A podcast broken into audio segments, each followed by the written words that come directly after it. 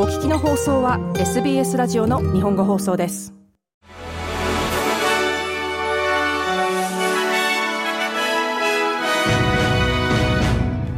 1月29日月曜日 SBS 日本語放送ニュースフラッシュをシドニーから北田和代がお送りいたします。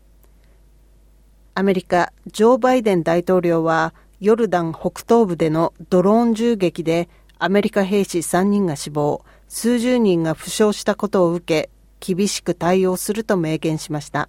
アメリカの高官によるとシリア国境近くで無人ドローンによる空からの攻撃だったとしています。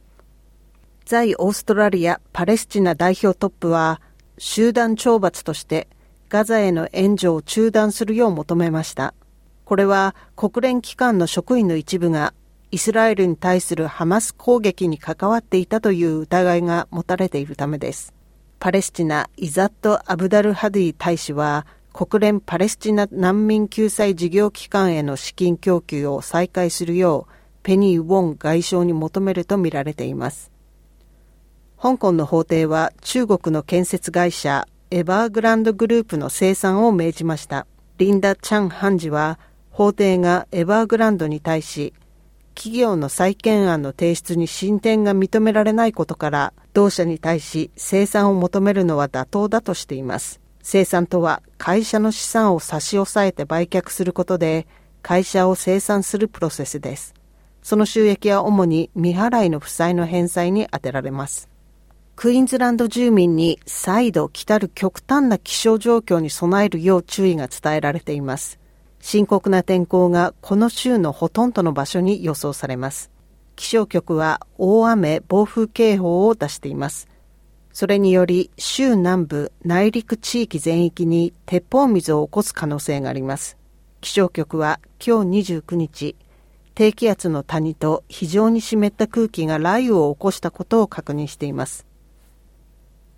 オーストラリア競争消費者委員会 ACCC によると、チャイルドケアのコストとアクセスの改善について多大な努力が必要であるとしています。これは今日29日に発表された ACCC によるチャイルドケア調査の最終報告書によるもので、全体的に補助金によって全ての所得グループで自己負担が軽減されたとしています。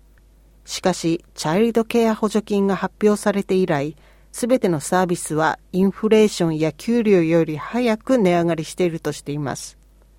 マーク・バトラー保健相はメディケアが40年を迎えるにあたり、連邦政府が記念メディケアカードを発行すると発表しました。2月1日から12月31日に新規または更新するカードを受け取る人は自動的にこの記念カードになります。以上、1月29日のニュースフラッシュでした。なお、毎日のニュースをお聞きになりたい方は、SBS 日本語放送のポッドキャストをフォローするか、sbs.com.au スラッシュジャパニーズをご覧ください。